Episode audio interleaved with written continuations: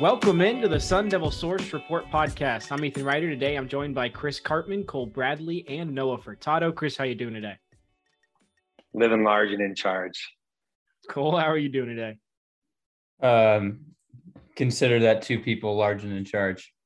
Noah, are you large and in charge? I will not third that, but I am doing well. I'm ready to get into the pod. Wow. All right. Well, then let's get into the podcast. Why don't we know? It seems like you're pretty in charge there, making us get started right away. But anyways, this podcast, we're going to review A S U's opening game against N A U, where A S U won forty to three. It's the twenty-third consecutive victory in a home opener for the Sun Devils. So dominance in home openers for A S U. The first thing we'll talk about, Chris, is injuries. The big news coming out of the game is offensive lineman Joey Ramos will be out for this season with an ankle injury. Ed Woods also has a right ankle injury. All we know in terms of a time frame is he will be out for the next game against Oklahoma State. But what's the update on injuries, Chris? Yeah, those two guys are the biggest injuries of note by far. Ramos, uh, significant. The A S U talked a lot in recent weeks about its confidence in having seven offensive linemen capable of starting.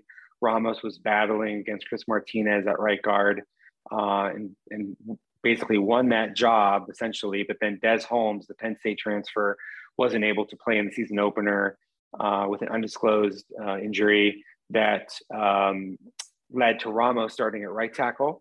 Uh, after Ramos got hurt, A S U moved Isaiah Glass, the starter at left tackle in his first start, uh, over to right tackle, and bumped up Emmett Bowley, who had taken some series in the first half at left tackle, uh, to play left tackle.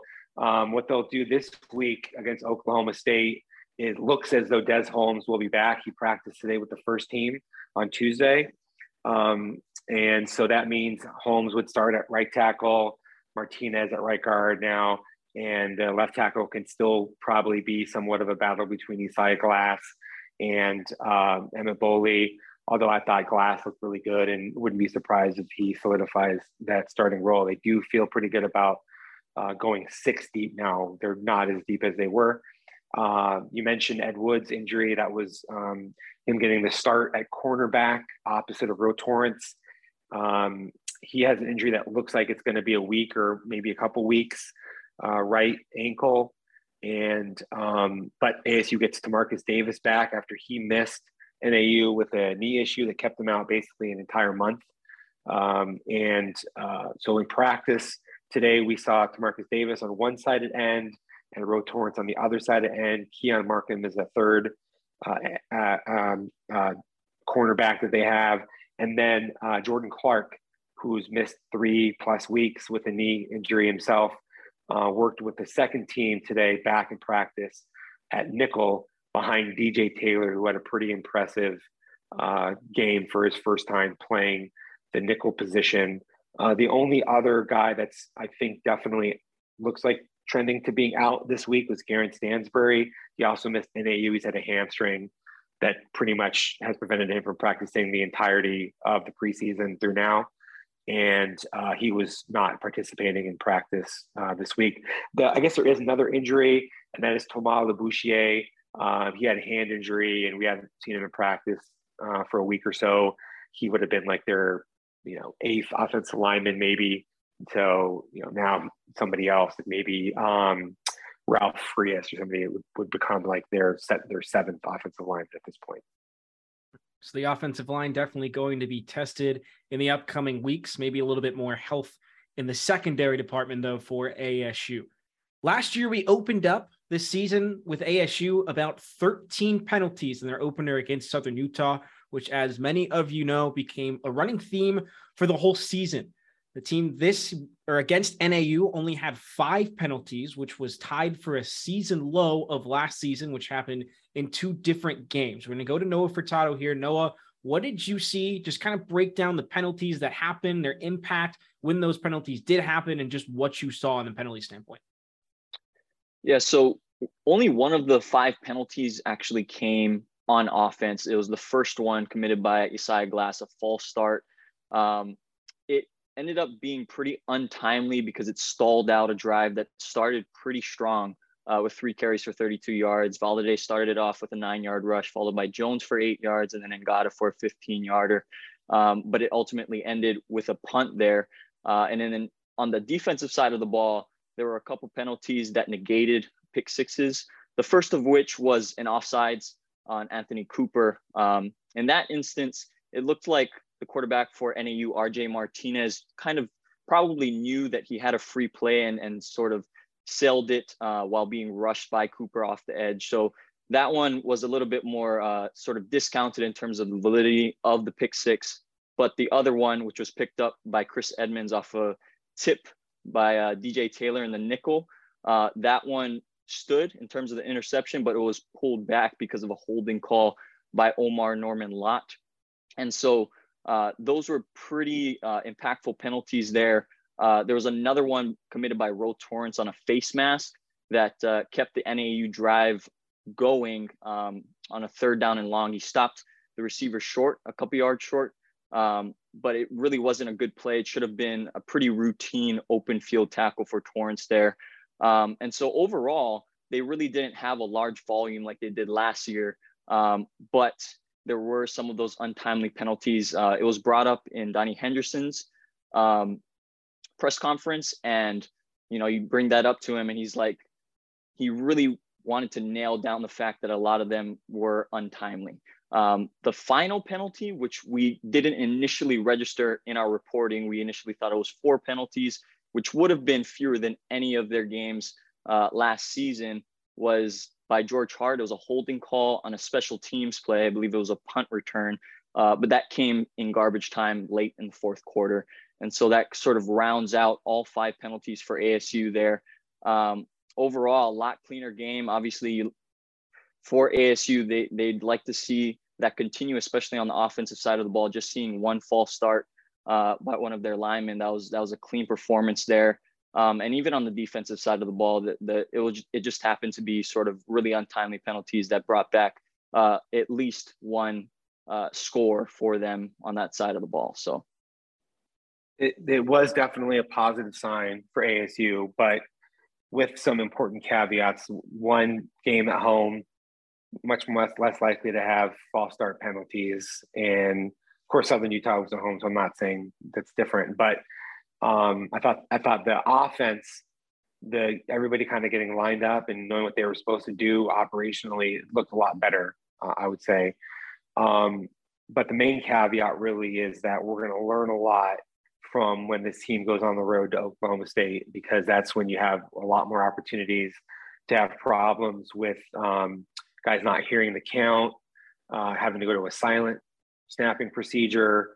Uh, we, see, we we noticed right away Oklahoma State's quarterback very good at, at cadence and getting guys to jump off sides. So there's a lot more opportunities for procedural um, penalties that are going to be coming up. So we have to see one more game at a minimum before we're able to make a determination that this team is trending toward being a much more disciplined team in a way that could have a material difference on its uh, record this season. Definitely a change in terms of how much they were penalized. Let's transfer over to the offense and what you guys thought about their performance throughout this game. A lot of new pieces, including an offensive coordinator, including a new quarterback as well, a new lead running back, a lot of new faces. First game of the season. Cole, we'll go to you first. What did you think about the offense's performance? Yeah, Ethan, I thought to start, uh, I will say, I think Glenn Thomas's play calling, I mean, I think he kept it simple. I think some of the coaches noted that as well, but I thought he called a pretty good game uh, for the most part. And he prioritized, we reported on this a little bit. He prioritized, I think, spreading the ball around a little bit, getting the ball into the hands of multiple playmakers, whether that was on the ground or through the air, um, got multiple receivers involved. Um, I thought the run game was obviously very strong. I thought it was a really good Um, first impression from Xavier Valladay on the ground, obviously over one hundred yards. Um, Daniel Ngata looked solid. They also got Tevin White some carries, which was a little bit un- unexpected. I would have thought George Hart would have been ahead of him, but he seemed solid in, in a few of his carries. So all around, I thought it was a pretty solid performance for, for the unit.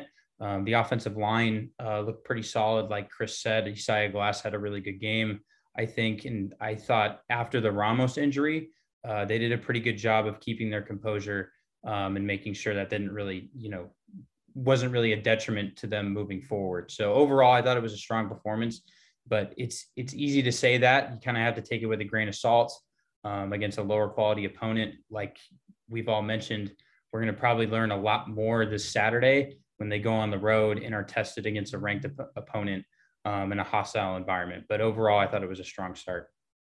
What about you, Noah? What were your thoughts on the offense? Yeah, you know, the story of the game was undeniably about uh, the rushing attack. When you finish with two hundred sixty-seven rushing yards, um, it's hard to deny that. Um, three different players, Valladay, Ngata, and Jones, all three of them had double-digit carries, uh, with Valladay leading the way at fifteen carries for one hundred sixteen yards and two touchdowns. Uh, I thought he looked pretty good, uh, especially when he got to the second level. Um, he was able to make some guys miss, get some broken tackles, and that was a positive sign to see. Um, but I also think just beyond that, you you go and look at the opening drive of the of the game, and Emory Jones passed for four, four for five, fifty-four yards on that drive. Uh, I thought it was a sharp start for him, um, even though it ended in a field goal. Uh, that particular drive ended with three straight runs that didn't get first downs. Um, but basically the first half of the game uh, was pretty solid for Jones through the air. He finished the first half with ten of twelve passes being completed for one hundred twenty yards and a strong passer rating. There were a couple mistakes here and there, some miscues, um, but overall that was that was a pretty good um, display early on from Jones. And then on top of that, there was a, a one of his weapons, Messiah Swinson, uh, the transfer tight end from Missouri. He actually looked really good uh, early on. He caught two of Jones's first four passes on that drive, one being a thirteen-yarder and another being uh, one for nineteen yards. And I think throughout the game, he also showed that um, he showed his pedigree as far as, you know, his strength being run blocking. Uh, on a number of their successful runs, he was definitely a big part of it in terms of sticking to his assignment and opening up some holes there. And for the game, he finished with a total of three catches for fifty receiving yards, uh, which was good to see for Swinson, who coming into that game only had seven catches for eighty-four yards after four years of being really a block first tight end at Missouri. So. Yes, I think uh, really good points that you guys made. I, um, people who are on members on Central Source know that I grade all of the players going into a season, and the top five offensive players in order: Ladarius Henderson, number one, Xavier Valladay, number two, um, number three on offense w- was uh, Ben Scott, four, Emory Jones, five, Daniel Ngata. So I think when you see this game, uh, very clearly, Ladarius Henderson was dominant. Uh, Xavier Valladay looked excellent. Um, Ben Scott had a really good performance, as you would expect, uh, but that was his first opportunity to start at center. And so that's an important sort of barometer for where he's at. Um, and Emory Jones was next. I thought he performed uh, Uh, quite well, probably, I would say, for his first game. Not definitely not flawless by any stretch, but when you got all these new moving parts that you're kind of dealing with, uh, I thought that, that that functioned quite well. Messiah Swinson maybe was a little bit more impressive than I had anticipated. I was a little bit maybe hesitant to see if he would be able to carry over some of that stuff into games. He also had some drops in practices or instances when uh, I, I think that the blocking wasn't as robust as I had maybe anticipated for somebody coming off of what his role was at Missouri, but uh, he played quite well. And so, um, you know, the biggest question marks are, about this team really are the, the you know, on the outside and, and at receiver. And um, we're going to have to kind of learn more about that as, as these weeks continue to unfold against better competition.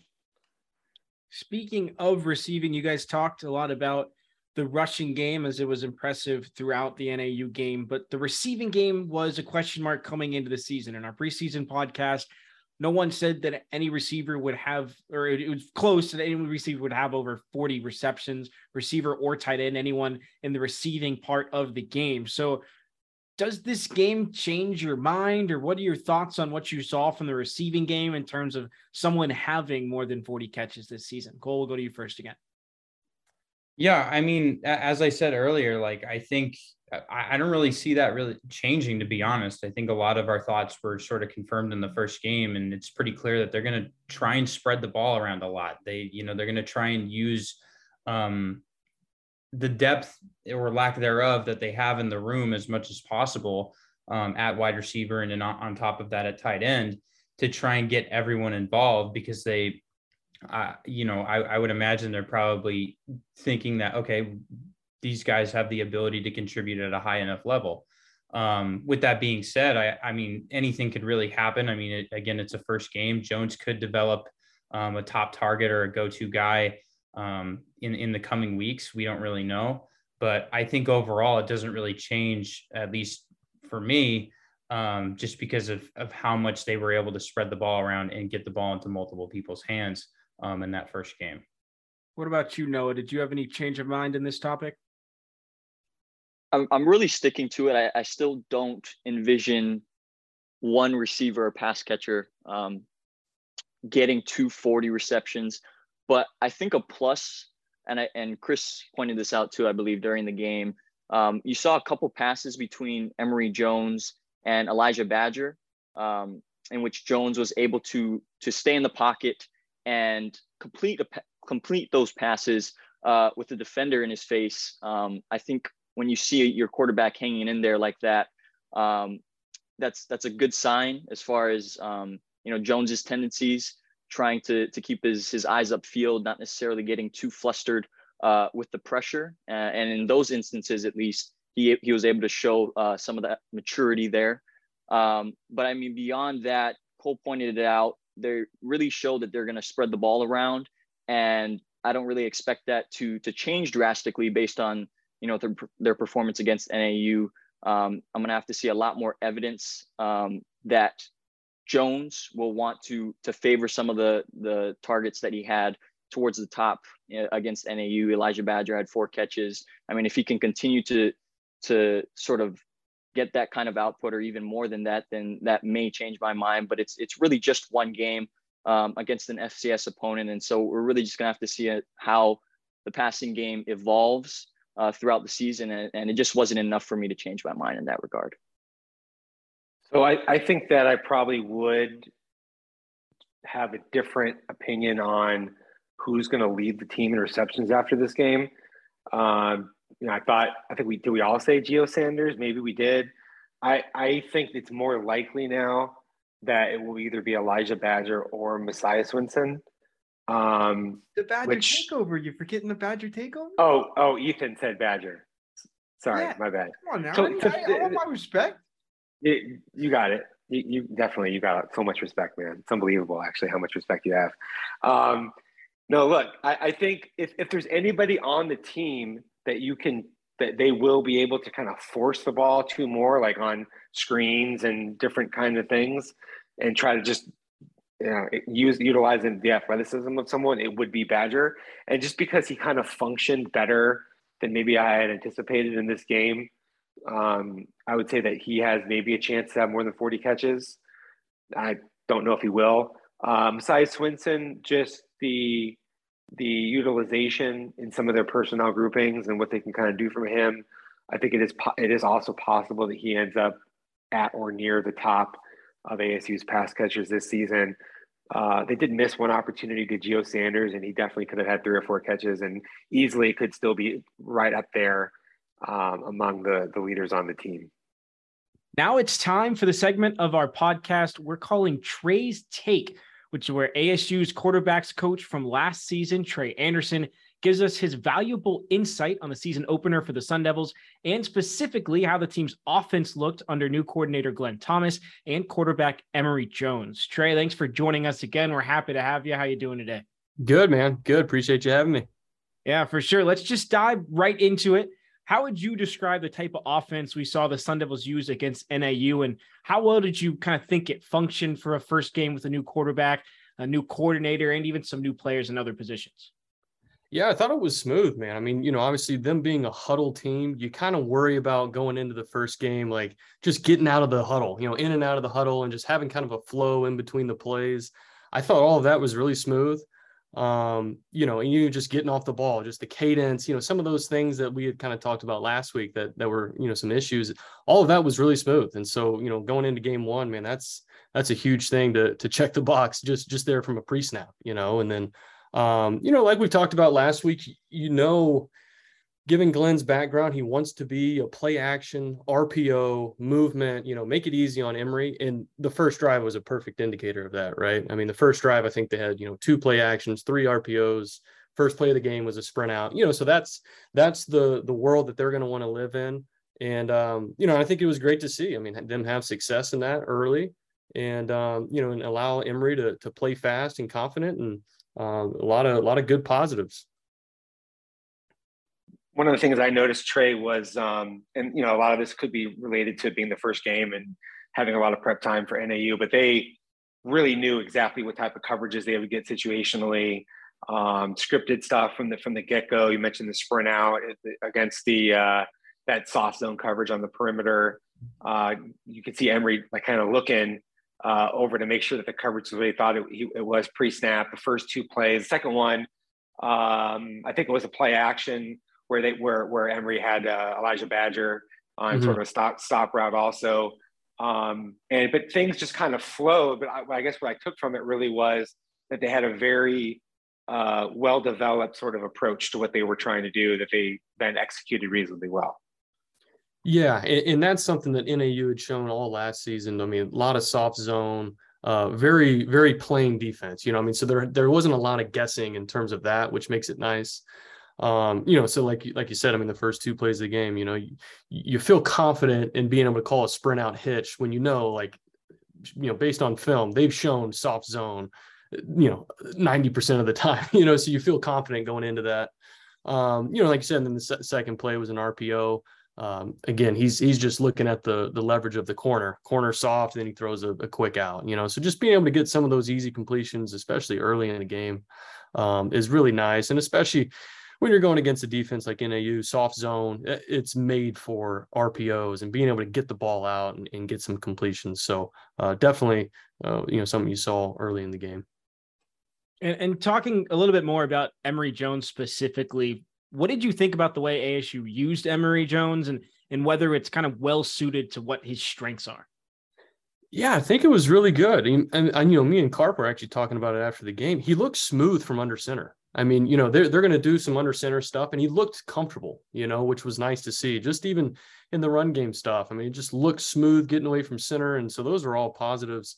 Um, and then, you know, I, I definitely think you want to be careful how much he's getting hit, but it was good to see them, you know, they're definitely going to use his feet, and it, and it doesn't have to be ten times a game. You know, even if it's a couple times a game where, you know, they're running the zone read, the defensive end crashes, you know, and he's able to pull it for, for ten yards or so. I mean, that, that alone, if you can do that three times a game, that keeps the defense honest. And, um, you know, so again, I think just, just having that in, in your pocket uh, is great. And then, uh, you know, like we said, I think, you know, they'll continue to expand on the play actions, uh, the movements. They really didn't have any other movements outside of the, the opening sprint out. Um, so I, I definitely think we'll see some more of that uh, as the season goes on. But I, I thought it, it really, it, it suited his skill set, you know. Um, again, the under center, the play action, uh, they had seven dropbacks, you know, so obviously, like we talked about last week, you know, you, you definitely don't want to get into a world where you're having a ton of dropbacks. Um, so again, good, good first step, good, good first game. Um, and, and again, the first drive was a great indicator of who they want to be. So I, I think that's a great indicator moving forward of, of really who, who they want to be with Emory. Um, again, simple pre-snap. Um, and, and, you know, allowing him to, to, to be confident and getting the ball out and, and getting, getting the ball to guys uh, in space. Yeah. I would say his athleticism facilitated his ability to look so comfortable making this kind of a transition to a new offense. The drop back, dropping back from under center. I was, um, I was kind of impressed by his, his willingness to hang in there and try and, and, and find where he should be going with the football, um, which, that is something that we haven't seen probably enough of at A S U in the last couple of years. Um, and then, you know, I, I kind of want to see like, what, what is his mechanical consistency going to be? Um, because there have been some issues with that uh, in, in practices, although I didn't really see as much of it in, in this game. So overall, I thought this was a good sign. Definitely Glenn Thomas has scheme something that is a pretty good fit for what Emory Jones is going to be able to do. I agree that you don't want to be doing too much first level, you know, zone read stuff with him because of just his value and the importance, but you need to also be able to keep defenses honest, right? And that's a big part of what, what allows you to be able to do that. So I think the, the, the balancing of it, especially as we see them kind of go into tougher opponents and then widen out what they're doing within some of their concepts, was actually reasonably impressive. Yeah. And you know, one thing too that I noticed, because being on the field, like just his demeanor, you know, like in between the series and just kind of how he was communicating with the guys, like he has a good presence to him, you know? And so I think that was really good to see too, just how he communicates with the guys, and you can tell they believe in him, you know, and, and, and that's, I mean, that's so important. And so that, for me, that was like a huge thing to see, just kind of how he interacts in between drives, and obviously wasn't a, a super stressful in, environment, but still just, just his demeanor in between plays. And so I thought that was really good to see as well. Let's transfer a little bit over just to the offense as a whole in terms of how they're lining up, not just how it kind of affects Emory Jones, but I know you were intrigued by A S U's twenty-one personnel offense, including its play action capability out of I formation. We're going to have some examples from you on this on the site. Uh, so make sure anyone listening that you look out for that, for some of those examples. But can you tell us kind of what you liked about it and why it was working? Yeah, you know, they only ran three plays out of twenty-one, and but they averaged eighteen yards a play. You know, they they ran an I S O. Um, I think it was third down and, and picked up a first down. Um, they had another explosive run with X, and then they had the play action, um, you know, hit hit Messiah Swinson uh, on a good play. So I do I think we'll see that package expand a little bit as the season goes on, because again, I, I really think Swinson can be a really good tight end. So obviously you want him on the field, uh, but then also being able, you know, you have a fullback like Hatch, you know, who's who's obviously physical in the run game, but can also, you know, he can catch the ball out of the backfield. And um, so I just, I feel like that personnel really gives you a lot. Um, you know, again, very successful in, in a small sample size, uh, but it's definitely something like I think, uh, you know, might continue to expand as as the season progresses.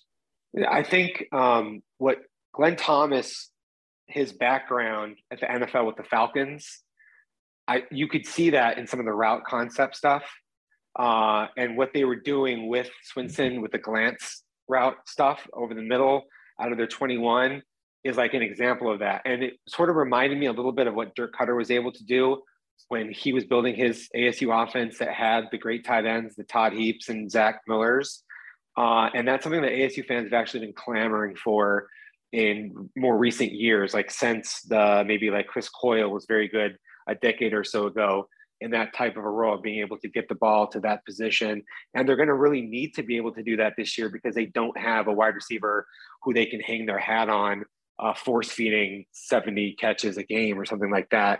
So that, again, I think was another important point. And, and, Uh, what one of the things that Trey told me, you know, before we recorded this, that I thought was a great point, and that's part of what is going to be written about, is the way that you force uh, defenses into difficult challenges when you are running your twenty-one stuff, especially at the linebacker level, uh, because of they have to either sort of sell out to stop the run, in which case you're going to then end up with these opportunities uh, to throw the football, or they can kind of hang back and you, you have the ability to kind of pound it on them. And that's um, something that Glenn Thomas, I think, is going to be able to figure out ways to take advantage of.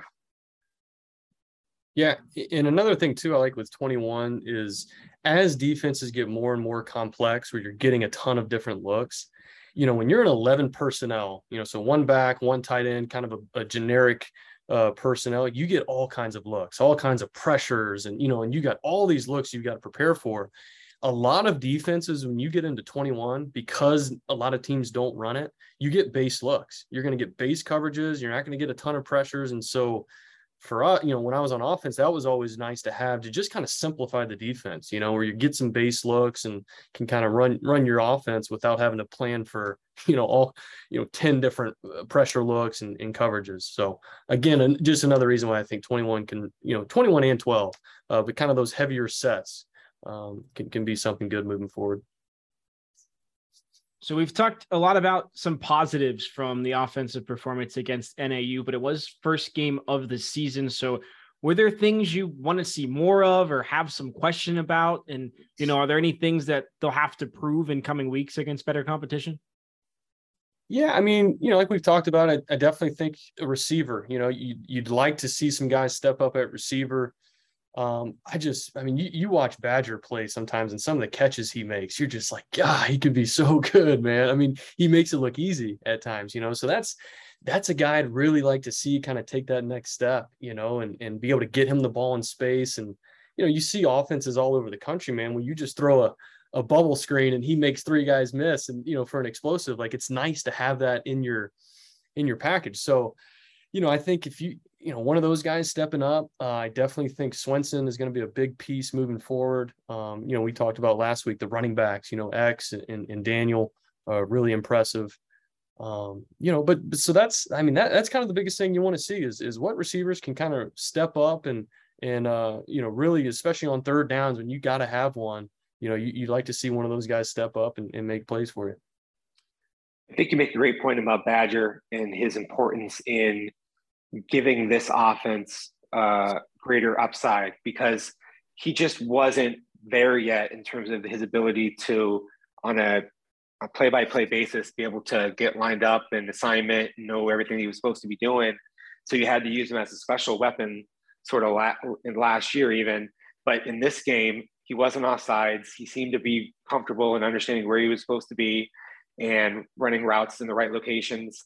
And if if if he's able to show that he can do that from a comfort standpoint, then maybe he becomes a guy like a Brandon Ayuk in his first year at A S U, where you start to throw the ball a lot to him on, you know, these bubble screens and things of that nature because of his ability to be elusive. And then also you can expand him because he has that big playmaking capability. Uh, just needs to make sure that he secures the ball, because yeah, he's had a tendency to have some routine sort of, you know, uh, confidence, you know, maybe just drops through lack of focus or whatever the case may be. But yeah, I mean, I think that is the thing that can unlock quite a bit more from this offense. Yeah. Cause and, and too, man, it, it's hard to go on eight, ten play drives. Like, you know, it's just, it's hard. I mean, to execute, you know, ten plays in a row, it's just, it's so nice. I mean, Brandon Ayuk's a perfect example. N'Keal Harry, when he was here, like, it's just nice to have that in your pocket, man, where it's one-on-one, you just throw it to him and let him go make a play, or you get it to him in space, you know, and he gets you thirty yards. It's just, you know, it makes life a whole lot easier as a play caller too, you know, when, when you have that and you don't have to string together those long methodical drives. Yeah, for sure. But there we have it. Our first Trey's take so far in our podcast. It's a segment we'll have throughout the season, so make sure you keep out or on the lookout for it, as there's tons of in-depth information that you're going to want to know about. Trey, thanks for coming on today. Thanks, my man. We'll now bring Cole and Noah back onto the podcast to talk a little bit about the defensive performance against N A U. They kept N A U to twenty-three yards rushing and did really well to stop any real explosive passes in the passing game. So was that more A S U doing well, Cole, or was it more N A U not playing as well on offense? What did you think? I, I think it's a little bit of both. I, I mean, I will say this. Uh, I think we we got a we got a pretty good introduction to how good this defensive line is probably going to be. Um, I thought they played really well, got off of blocks consistently. There was no sacks, but they did generate um, a significant amount of pressure, I'd say. Um, the linebackers, I thought, play, played pretty well. Um, Merlin Robertson, who we'll probably touch on a little bit more later, had a pretty good game, definitely looked looked more nimble on that lighter frame, was flying all over the field, making plays. Um, overall, I thought the performance was was quite strong, but again, it's one of those things you you probably got to take it with a grain of salt when it's up against an F C S opponent. And we'll probably start to see um, a little bit more of like an identity um, shaping, if you will, kind of performance over the next few weeks when they play against t- tougher competition. But overall, I thought it was solid. And I thought the secondary as well, um, you know, kept the ball in front, um, made some good plays overall. And uh, I, I thought I thought overall it was a pretty strong performance. What do you think, Noah? Did it did A S U really play its part and have a good defensive performance, or was it was the N A U offense a little bit more of a factor? I'm actually going to point to a specific play here to try and sort of round out my answer here. Um, On the Kyle Soley interception, which was one of two uh, officially registered interceptions in the game, um, at first glance, R J Mart- R J Martinez, the N A U quarterback, it really just looked like he threw it uh, straight to Kyle Soley. Um, it wasn't really anything special on Soli's part. He was just kind of there and was able to to play a little pitch and catch with uh, with Martinez. But you also look a little closer and you see that on the play, there was some pressure generated uh, by B J Green, the three technique defensive tackle on the play, uh, who power rushed his way into, into the pocket. That could have gotten uh, to Martinez a little bit, caused the bad throw. Um, you know, it, it still was a pretty, a pretty horrendous throw in, into, you know, a sea of maroon jerseys. Uh, but I think that is something that can really outline the fact that it was, it was both. Uh, it wasn't necessarily that A S U was was wholly dominant, um, but you know N A U contributed uh, to some of that as well. Um, one thing to note with uh, with the secondary was they did uh, they were successful in terms of keeping you know everything in front of them, uh, preventing big plays. R J Martinez, he finished with uh, eighteen completions, which was more than Jones, but only had ninety-two passing yards on the night. Uh, that's that's a good performance from the unit after Donnie Henderson, the defensive coordinator for A S U, uh, mentioned that was one of his emphases going into the game. And, you know, when you have the only three points of the game coming off of a, a sack fumble that really put N A U in really good field position, uh, they actually started that drive on the twenty-eight-yard line, the A S U twenty-eight-yard line, and moved back two yards before kicking the field goal. Um, the defense, the defense looked really good. Obviously, against a, a lower tier opponent, it's it's going to have to uh, carry over to some extent uh, against Oklahoma State and even the tougher opponents in the coming weeks against uh, Utah and U S C eventually to really uh, prove anything substantial. But it was a good start uh, for them overall. Yeah, I think we saw a really conservative play from A S U. They blitzed almost not at all, first of all. Um, they were content to basically, you know, force N A U to move the ball methodically, which N A U wasn't able to do whatsoever. Uh, they played a lot of conservative coverages, a lot of cover three, um, some cover four and some cover two mixed in. We know they have the ability to, and they're willing to be, play a lot of press man coverage and bring more pressures and cover one type looks. And they'll probably do that against better teams. It's going to be a totally different thing uh, when they play Oklahoma State with Spencer Sanders and what he does from a mobility standpoint. And I think we're going to see a lot more diversity of coverage, coverage and rush kind of uh, uh, packaging than we saw in this game. Um, but I, I think that, um, again, D J Taylor, as I said, he played quite well for being in his first sort of nickel opportunity. It seemed like the safeties I was impressed by, Chris Edmonds athletically, how he just kind of moved and functioned on the field. Ro Torrence, I thought in his first start, dude is a big athletic guy who has a chance to be an impact playmaker if he can stay really assignment sound. Um, up front, Nesta Silvera, he had been injured a little bit in the preseason. That guy has tremendous range and mobility. If they can kind of get him to be a little bit less frenetic and a little bit more balanced, uh, he has a chance to be a really good player. Omar Norman Lott had some impressive things. Joe Moore was actually quite impressive in a number of his reps. Trevez Moore coming off the A C L injury, I thought he looked really good. So, um, and then of course the A S U's linebackers who are going to be the team's leading tacklers and leaders uh, as well. So, there's a lot of positives, but also they had a long time to prepare for N A U, which is a wholly inferior team in terms of its personnel. And you have to kind of put those things together and say, okay, what's it going to look like when you have to prepare for these teams three, four weeks from now, when you have only one week to get ready for them. And that becomes a way, way more difficult proposition that will be way more revealing about where this defense actually is at. Yeah, you talked about it being a pretty conservative game plan. Um, they played almost entirely in a nickel defense. Uh, after the game, Donnie Henderson, defensive coordinator, said it was based off of what N A U was putting out onto the field. That's why they were going in that nickel formation. But with that kind of how they were playing, does that say anything to you about maybe how this defense will set up in the future, Cole? Um, probably. And I think it, I think it really comes down to, you know, what are they being shown from the opposing offense? You know, Donnie said they were getting a lot of eleven personnel looks, so they're going to take a linebacker off the field. You know, they want to, they want to match up against that extra pass catcher. And so if teams who play in predominantly ten and eleven personnel, we'll talk, talk a little bit more about this on Thursday, but that's Oklahoma State.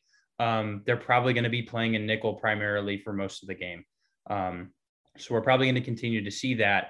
Um, and if those guys can hold down their, their roles and continue to play or sort of, you know, build off of what they did in this first game, then that'll definitely, you know, you probably ease some, it'll probably ease some concerns a little bit, because obviously that's a unit that has tons and tons of question mark, um, marks, excuse me, surrounding it. Noah, what do you think about that situation and kind of how they're set up?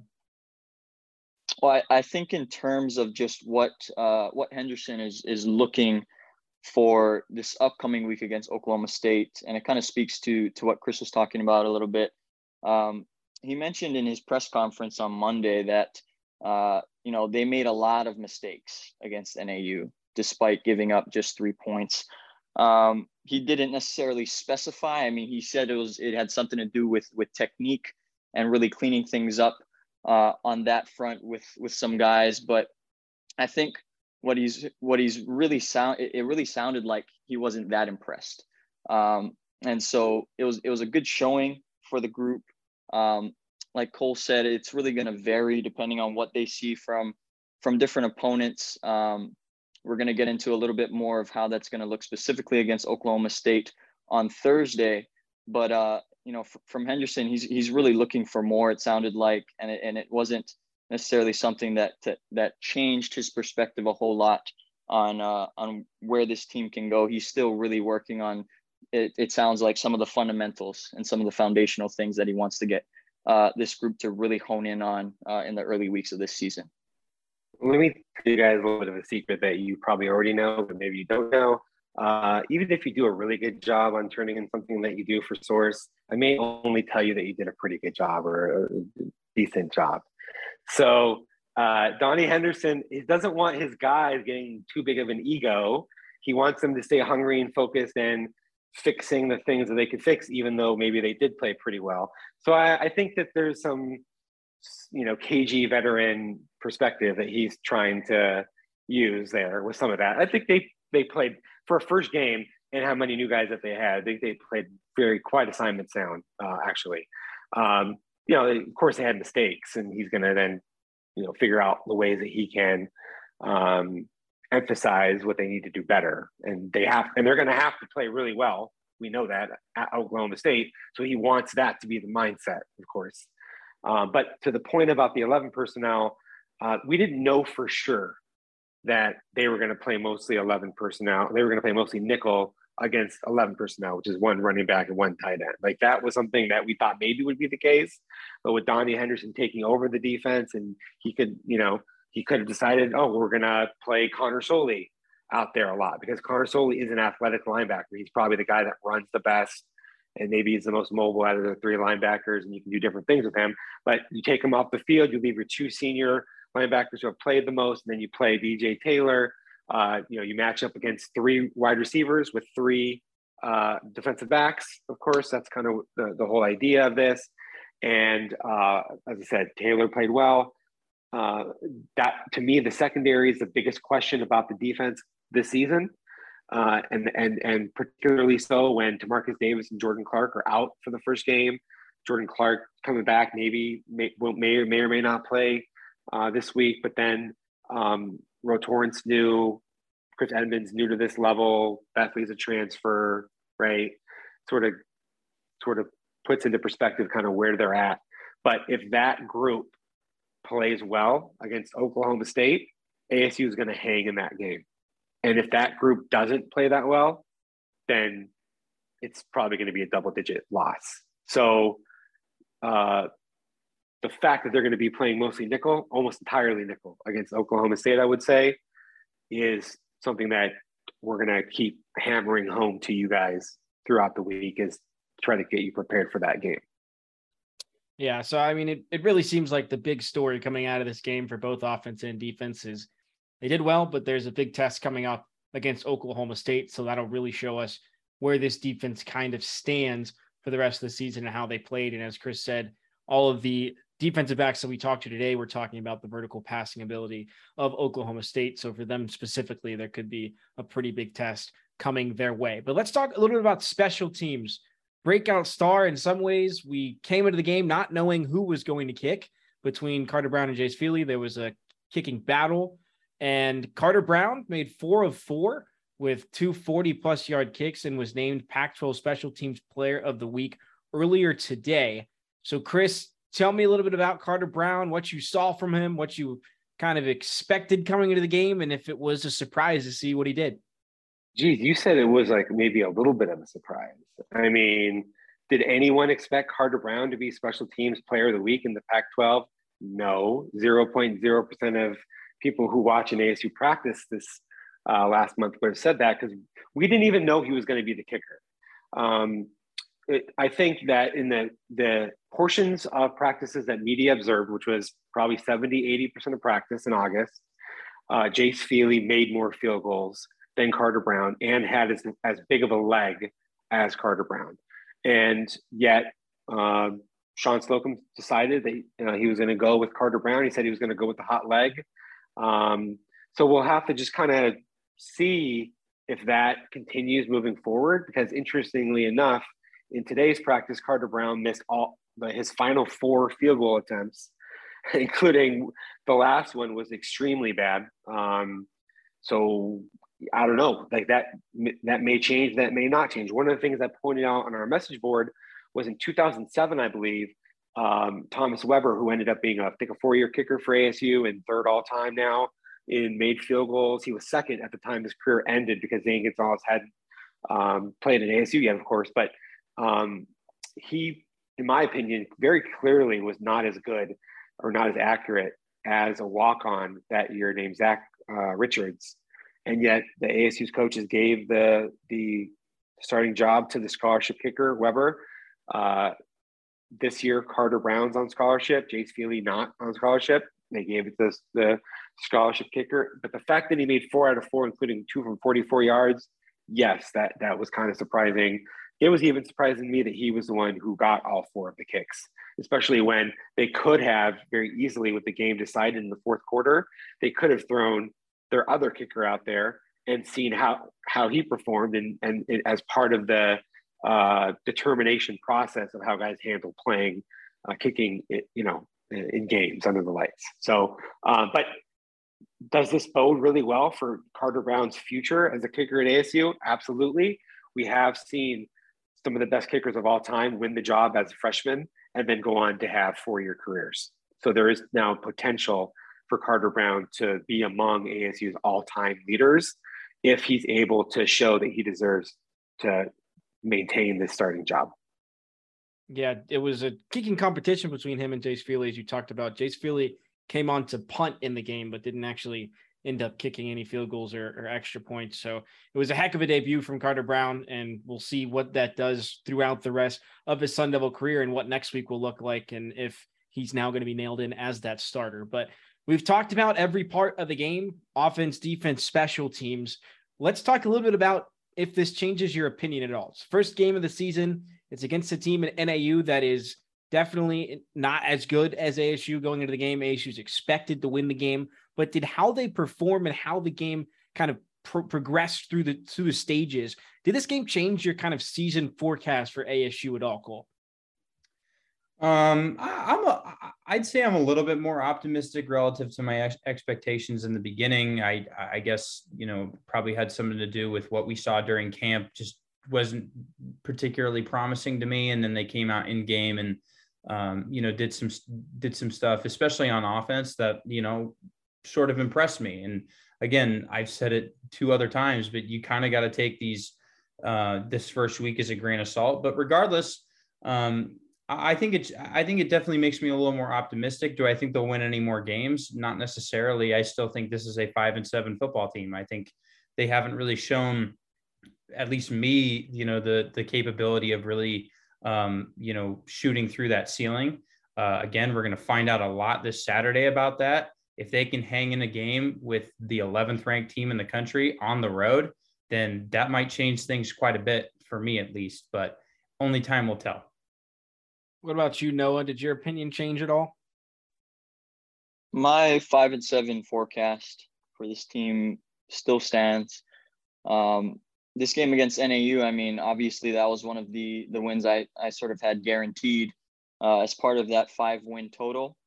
Um, they did, you know, a lot of the things they did were not necessarily, you know, surprising. Uh, maybe the extent to which they did it, and then obviously some of the other uh, details regarding their their penalties and, and things of that nature, that, that those are certainly promising. But um, there's going to really be a lot more telling performances coming up, um, not even just against Oklahoma State, but they also have Utah, U S C. Again, it's a front-loaded schedule. Um, they got their their tune-up game out of the way. It's, it's, that's essentially what it was um, against N A U. And so and so I'm just going to really stick to to my five and seven prediction um, and just kind of wait and see. I'm, I'm going to have to see a lot more to to really – sway me uh towards a six and six uh or even seven and five prediction. That's gonna it's gonna, it's gonna take a lot more. I, I was um I was between five and seven and six and six before the season, as you guys know, and I said on our prediction podcast, but I went with six and six. And let me just say I'm kind of glad that I did, because I think that five and seven now is I'd be I'd be a little bit nervous if five and seven was my was my pick. I think A S U looked a little bit better in a few different areas than I expected, and if you add them up cumulative, cumulatively, that sort of puts them into maybe being a half a game on the season pr- projection better, maybe. And the, the areas I would say were, um, I thought Isaiah Glass played really well, actually, for his first game, which I was the left tackle. And of course, it's N A U, right? Uh, Emory Jones, a little bit better than I maybe anticipated for his first game. Uh, Elijah Badger and kind of and, and some of the receiving stuff, a little bit better. They played a little bit cleaner with their operationally than I had maybe thought they would. D J Taylor, I mentioned him. Ro Torrence, mentioned him. So if all of those things sort of continue, and then Carter Brown, you know, he played well. If all those things kind of continue to be slightly better, then all of those areas combined maybe equal an, an extra half a win or extra win maybe in the forecast. Not for sure, but I think it just gives you that that sort of potential. Um, so, yeah, but six and six, definitely sticking with six and six. All right, A S U done with, as Noah called it, the tune-up game against N A U. If you want more analysis on that game than we just went over in this podcast, look out on the site for ten takeaways and upon further review, which will both be written by Chris. We will also have a preview of what is to be a big test for A S U against Oklahoma State. That preview podcast will be up by Thursday. It'll be a members-only podcast, so make sure to stay on the lookout for that. And, of course, stay in tune to all of our content before Saturday's game against Oklahoma. Oklahoma State in Stillwater, Oklahoma at Boone Pickens Stadium. We'll have everything you need to know about that matchup as A S U face their biggest test so far this season in their second game. They're one and oh on the season so far, and now they're taking on Oklahoma State. But that'll be it for this edition of the Sun Devil Source Report podcast. For Chris Cartman, Cole Bradley, and Noah Furtado, I'm Ethan Ryder. Thank you for listening, and we'll see you guys next time.